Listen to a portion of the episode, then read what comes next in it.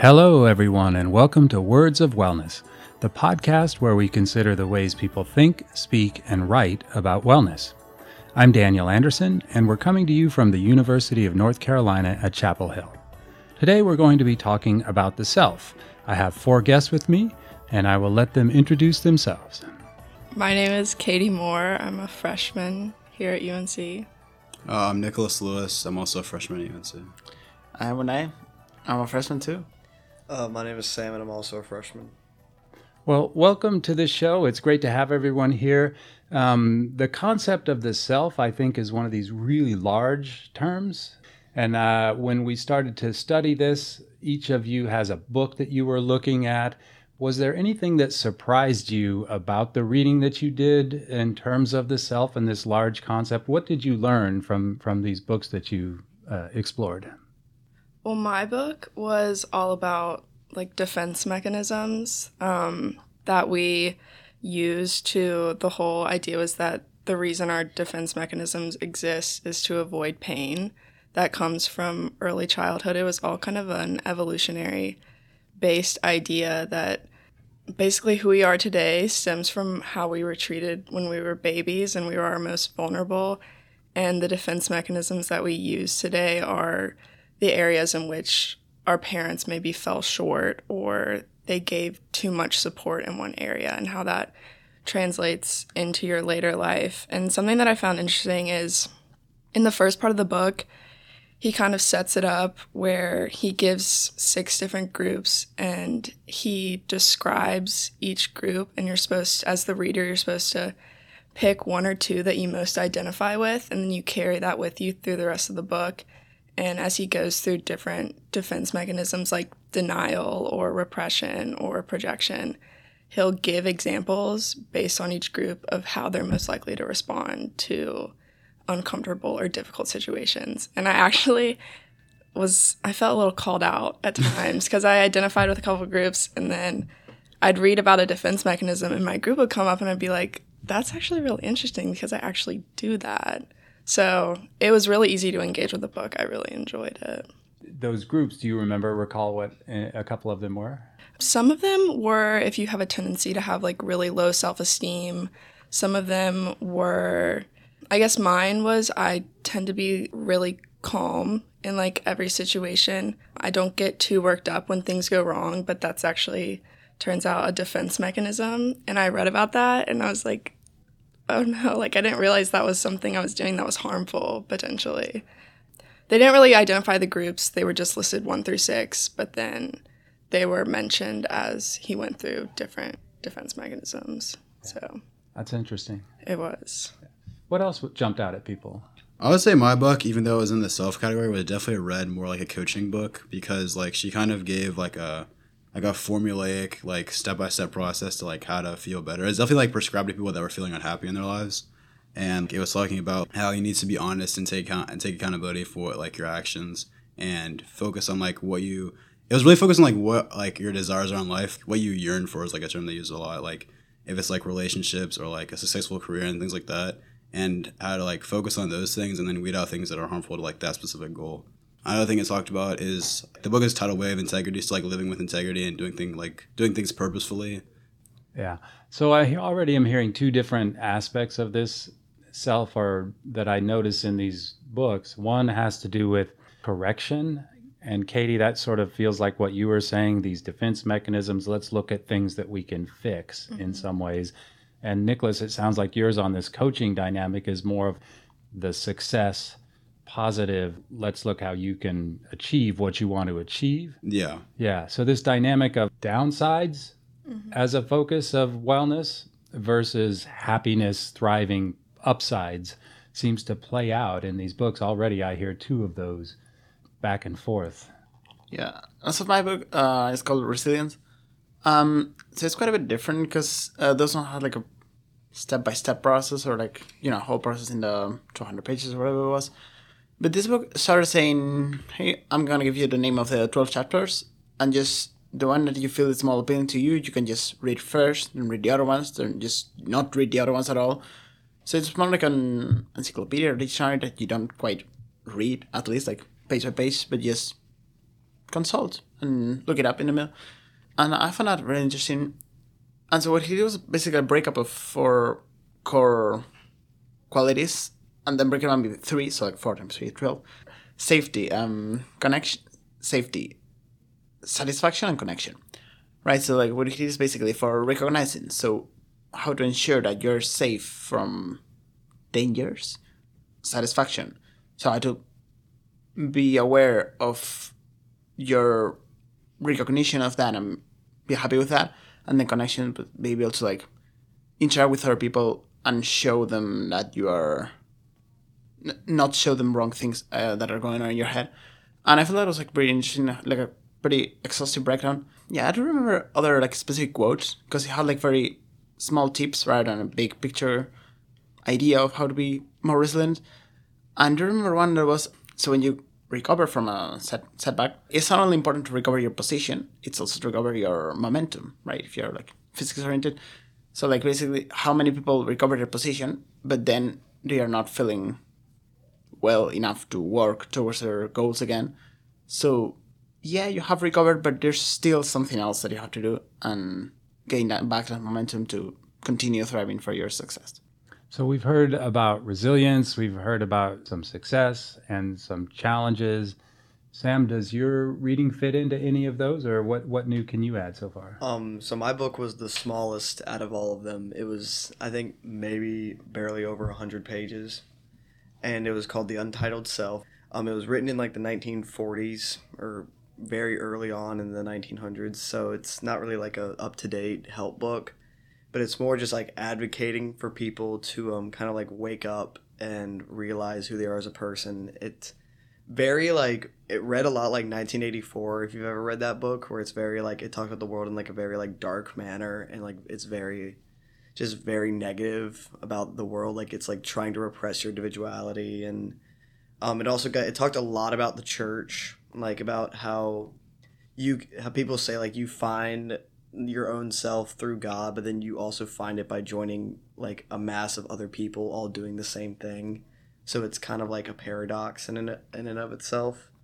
But it's it's titled a self-help book but it wasn't really feeling like a self-help book. It felt more like it was a guy preaching at me for 100 pages just like telling me like i need to wake up and realize who i am and stop and like being just another part person in the masses. I didn't really like click with it all that much because like i know who i am. I don't think i'm being like repressed by society or anything. And it's also like from the guy who like was writing it you know a very you know rich white guy who had anything he ever wanted talking about like how society was like repressing him and his individuality. I'm like you you don't really have like the platform for that to like to build your ground on.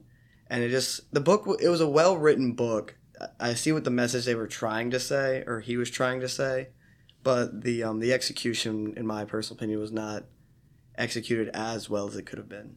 Uh, maybe we can return to some of this because it's a very well-known figure in psychology, Jung, who has these notions of archetypes and talks about consciousness and unconsciousness. So it may be that we can get to that, but it's making me think of one question, which it sounds like Sam, that book was operating under the enterprise of how do you define and understand yourself? What actually is the self?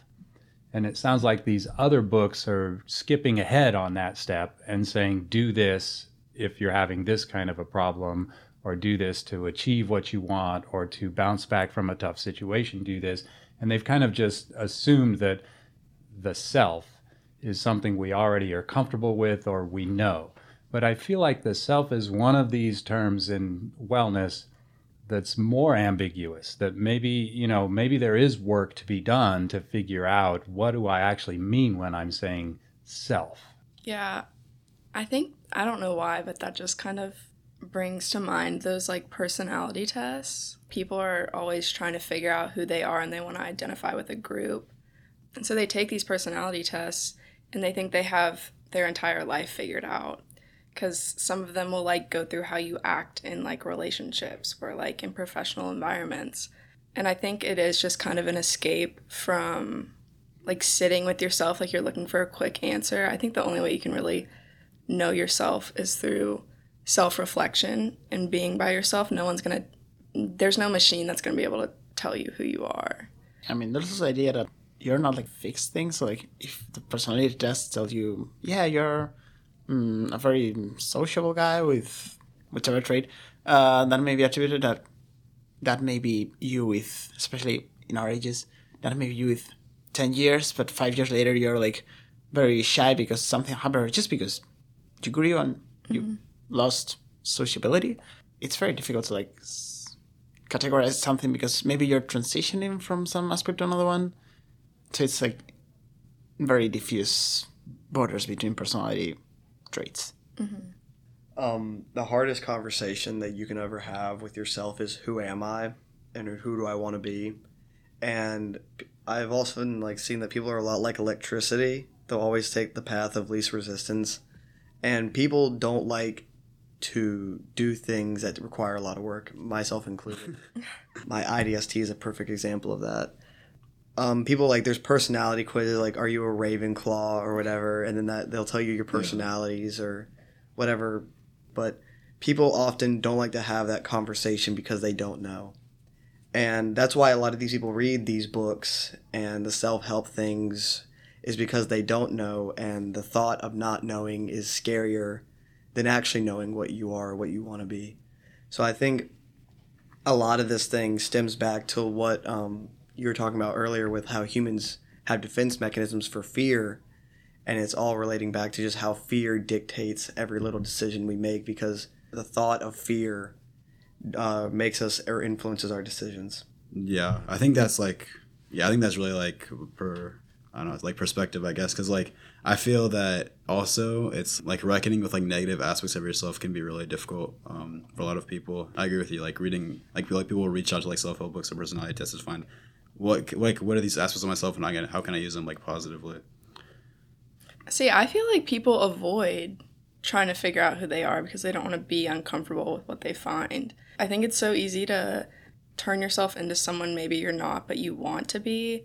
And the realizations that come with reading a self help book can be unsettling if you find something about yourself that you don't like. So I would on- honestly argue that people will do anything to avoid knowing who they truly are. I mean, there's this little selective memory, or that equivalent problem, not exactly selective memory. So, like, the most mm, representative example is um, the astrology and so on. So, like, when you read a um, description of personality, they're generally so vague and so, like, unclear. They have such, such a vocabulary that, like, everyone could fit there.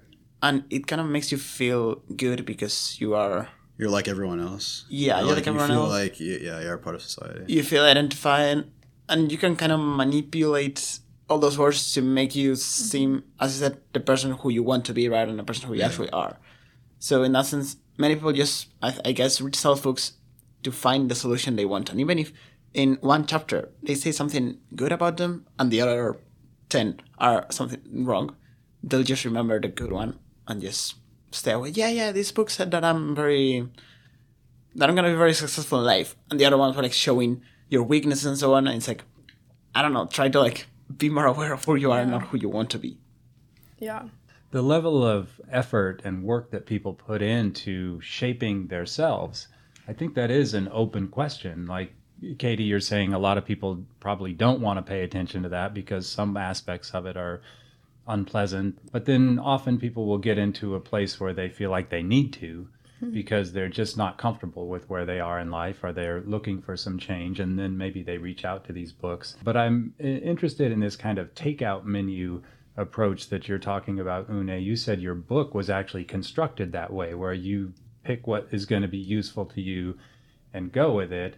And I guess, uh, would all of you say something about that? Do these books all kind of operate that way when you, you're looking for a certain tweak to your identity and, and you grab that book? Or does the book have a, you know, one chapter that works, one that doesn't? Well, yeah, I would say especially since wellness is like so broad and like one solution might not work for everybody. I feel like most of these books are written to like a general audience, so they'll give you like multiple solutions to the same problem, and then like you'll pick. I think like um like Sam said, like you'll pick the passive resistance, wh- whatever whatever solution takes the least amount of work or like the least amount of like um, like self reflection. I feel like people will choose. I believe on the books that like generally, if you buy a book called uh, "Why Do I Do That," okay, in that specific case, it may be because you just want to reflect on yourself. But if you buy a book called "The Way of Integrity," it's because you want to be more, you have more integrity. So, like in essence, I think it's pretty straightforward that most people who have buy those books find a weakness in their lives and they want to change that. Yeah. Back to the positive, negative aspects of self that people can focus on. It's almost like you can train a lens on one dimension or another dimension, and depending on where you are, that might happen almost organically in some ways. Um, let me talk a little bit about this idea of, I want to say, overlap with other aspects of wellness. So, when we did the analysis that you made dictionaries related to the self, and you looked through these books and came up with terms that occur frequently in books that are associated with the self. And then we ran a bunch of other wellness books through the word frequency computational program.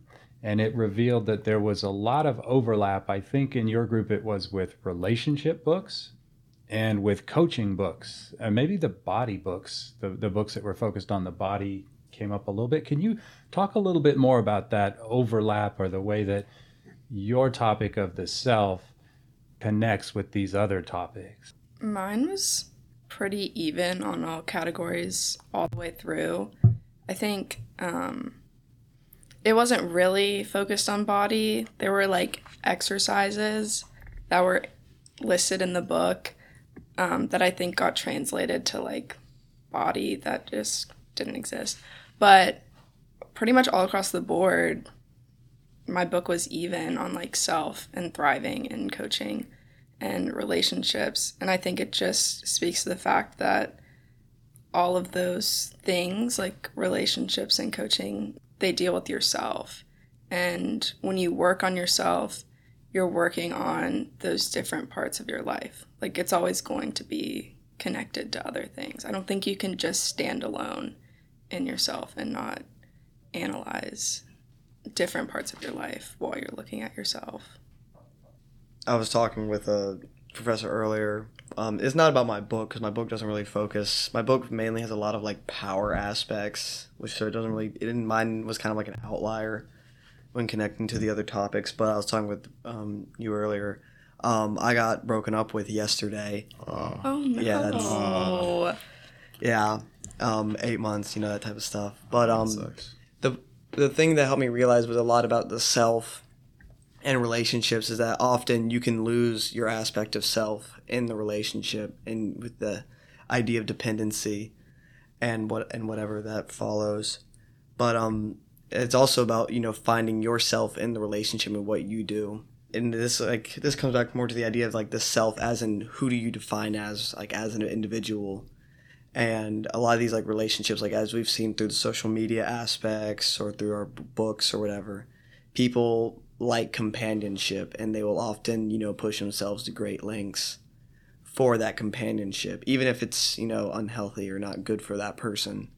That's what also i feel like these books do a great job of like with the coaching aspect as well about how to you know maintain yourself because at the end of the day no matter you know who's there you still will always have yourself and I think that's also another. You were talking about resilience earlier, and I feel like that's another thing that the books do a good job of is like telling people like how to be resilient and how to like kind of land on your feet. Yeah, I think that's. I think this book talks about um, a decent bit about like how people will try to like mold themselves into the person they want to be for like companionship. So that self other dynamic I think is really important. So, you know, this idea of defining yourself seems like an inward movement. I'm going to figure out what my integrity is, what are my values. But there's always a kind of cross referencing, I feel like, with others. The how you relate to others is going to con- continually inform how you view yourself. I mean, there's also the idea that, like half of your self is defining who you are when interacting with other people. So, like, you can't be kind if you're not aware of other people. Because, like, yeah, maybe resilience in receiving grades or whatever is purely self, But in many other kinds, if you're um, very team team working person rather than individual working, uh, if you are again kind as opposed to not kind, uh, or social opposed to whatever, most of those are like other people. Like it's how you interact with other people. So like also yourself is defined by how you interact with other people. So it's it's like intrinsic to self, the other people.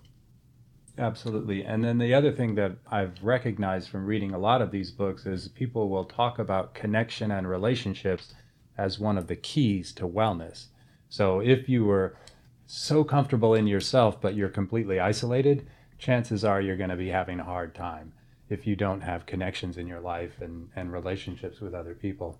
We've been talking about resilience a fair amount. I thought I'd play a clip and maybe I can get your reaction to it. It'll give us some, some topics to think about uh, in terms of resilience. So, number one, resilient people get that shit happens. They know that suffering is part of life. This doesn't mean they actually welcome it in, they're not actually delusional, just that when the tough times come, they seem to know that suffering is part of every human existence. And knowing this stops you from feeling discriminated against when the tough times come. So that was Lucy Hone. She's a researcher who studies resilience, talking about tough times. One of the things that jumped out at me is at the end where she talks about how I'm not being discriminated against because something bad happened to me. I'm interested in that because I feel like people have a sense of fairness in life that um, things are supposed to happen to good people, good things should happen, but life doesn't play out that way. So I don't know how that connects. I mean, it definitely links with resilience can you talk about how that overlaps with what you've been studying or with our concept of ourselves in some ways? Yeah, um, the idea of like the thing that really stuck with me from that uh, t- uh little clip was uh people like things like why does this happen to me? Like that I struggled that for a long time when like a, like a string of bad things would happen is like and that was also like kind of like phasing out of the church too in my church group I was like why does God do this to me type of deal I've come to realize that, you know, shit hits the fan sometimes and life just, you know, it doesn't always work out. Like this week, you know, not been the greatest, lost my AirPods, got broken up with.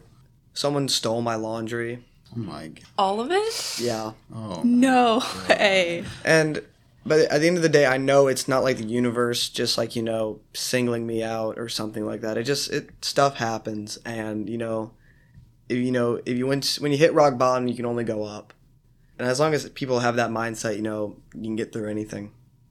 Yeah, I also think it's like an important part of like the like when the clip talks about like the common humanity thing. Like you're not the first person that for this to happen to, and like other people have like gone through this and been perfectly fine in their lives. So I think it's important part to like relate yourself to other people in that sense. And I also I think that's like what Una has talked about too. Like the self is inseparable from the other. Like other, like other people are gonna impact how you feel about yourself.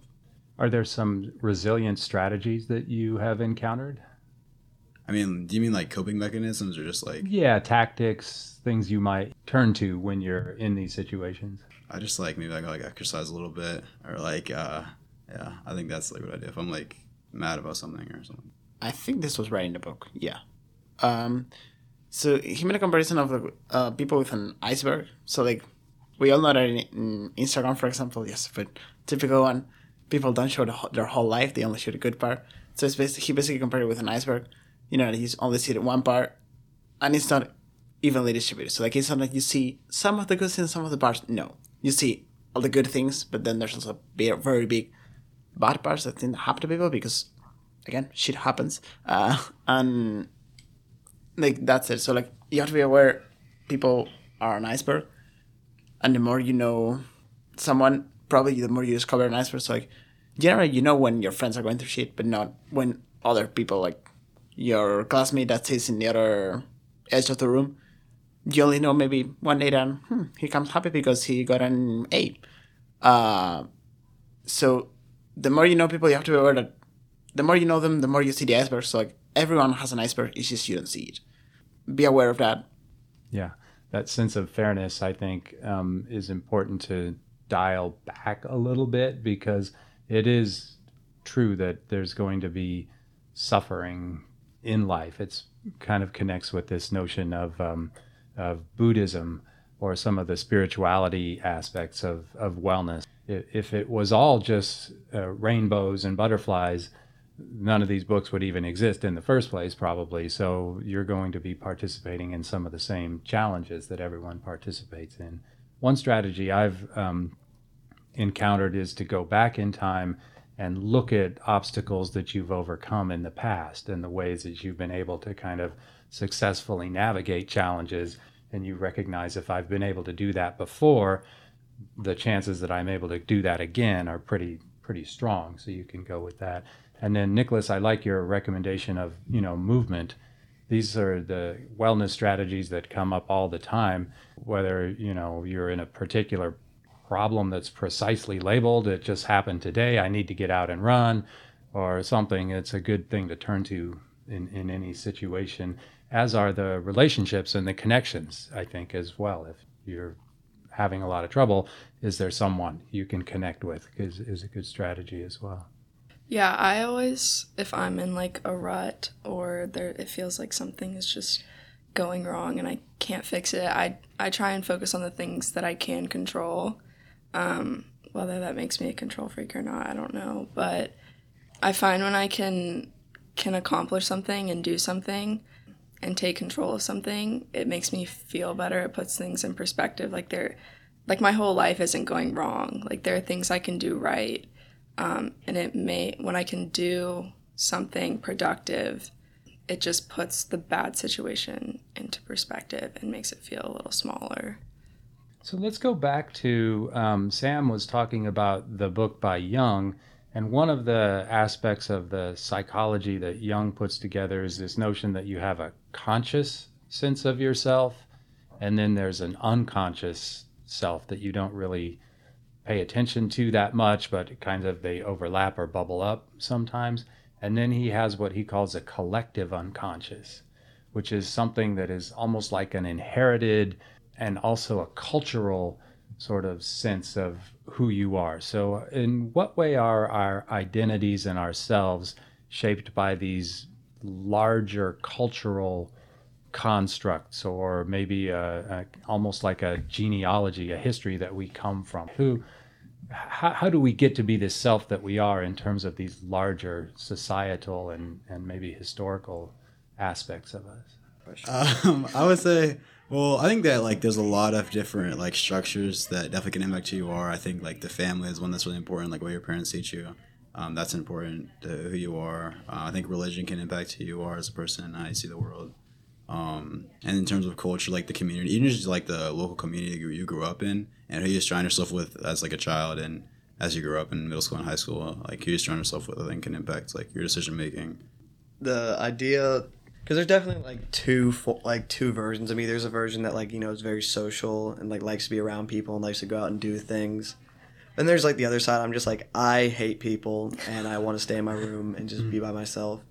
And it's just you know, it's like you have two different fate. There's like some Japanese saying or like proverb or whatever, where it's like you have like three faces for the world. It's like one the world sees, one that like your friends see, and then one that only you see. It's definitely a real thing that you know there are different versions of yourself that you show, and that like what you think of yourself is not the same thing that you know what the world sees of you or what your friends see about you. It's because everyone's perspective is different, and no one is ever the same. So no one will ever see the person or a person the same. I remember about that um discussion that I had. So like, some friend was saying, so with related to alcohol. So when you drink, you're like, um, you say the truth. Drunk and you're like, are sober words or drunk. Yeah. drunk words are sober. Drunk thoughts. words. yeah, yeah. so like, you basically imply that when you drink, you are your true you. I can see why that is true, but also, I feel like the boundaries you may set on what you say and what you don't say, your filters, your whatever, are also some part of yourself. It's like those barriers you build between what your world see, what, the world sees, what your friends see, and what you only see. Those boundaries, those filters you put, that second life to some extent, is also part of yourself.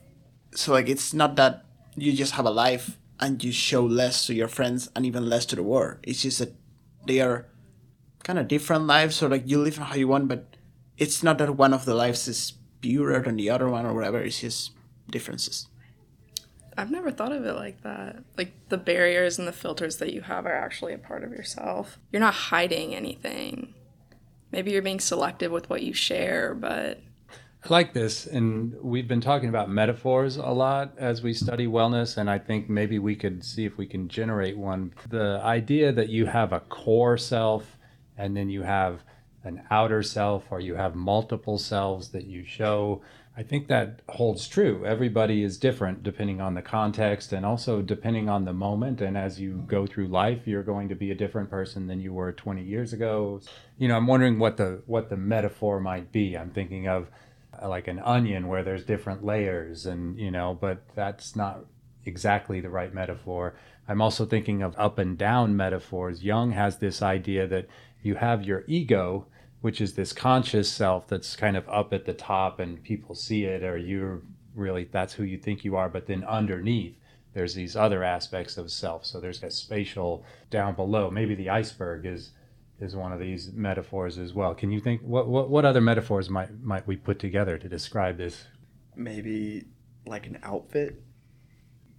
You like because I don't act the same way around my parents that I do my friends. That's definitely for sure, and it's just it's like the this the thing that you need to show or the thing that the, or the clothes you put on fit the occasion that you're in. I'm not gonna curse in front of my parents, and I'm not gonna like I'm not to use like yes ma'am and no sir to my friends. And it's it's like I I see like the different clothes you put on as like the different types of like characteristics that you show around different people. I like that. That that seems like a pretty useful one. And also maybe trying to develop that better. So like you can show some things, but generally you cannot hide your height or your color of eyes. Maybe I don't know uh, you know, there's some things that you can't hide that just define yourself, but then also you can put your clothes. Yeah, I like that. Um, I wonder if acting metaphors are like uh, characters in a in a play or a movie or something could also be a way of describing the way we act in certain situations and not in others. Fantastic. Well, um, are there any last thoughts? What else do we need to know about what you've been studying or about these aspects of the self? Um, I guess in my book, the author was really adamant about trying not to put yourself in a box. When he was going through the groups, he said, like, it's really likely that you're going to find a sentence or two within each group that you identify with, and that's okay. Like, the goal is not to just define yourself in five sentences. Like, try and find something that you can identify with most, but that doesn't define who you are. It's just helpful for the exercise moving forward to pick a group, but he said like be really careful about putting yourself in a box and putting limitations on who you are. So yeah, you can be multiple different things. Well, thank you. That was a really enjoyable conversation. Um, uh, Sam, Unai, Nicholas, Katie, uh, really appreciate the insights into the self. For our listeners, uh, remember that you're not just one thing. As Katie says, don't put yourself into a box um, and understand that these concepts of the, of the, self are going to come into play uh, in good times and bad times. If you're struggling, these uh, lessons in resilience and how your self responds to those are going to be important. And then as you try to, um, uh, as they say, be your best self in life, you're going to be able to use these strategies as well. So I appreciate all of your listening and uh, tune in for another episode soon.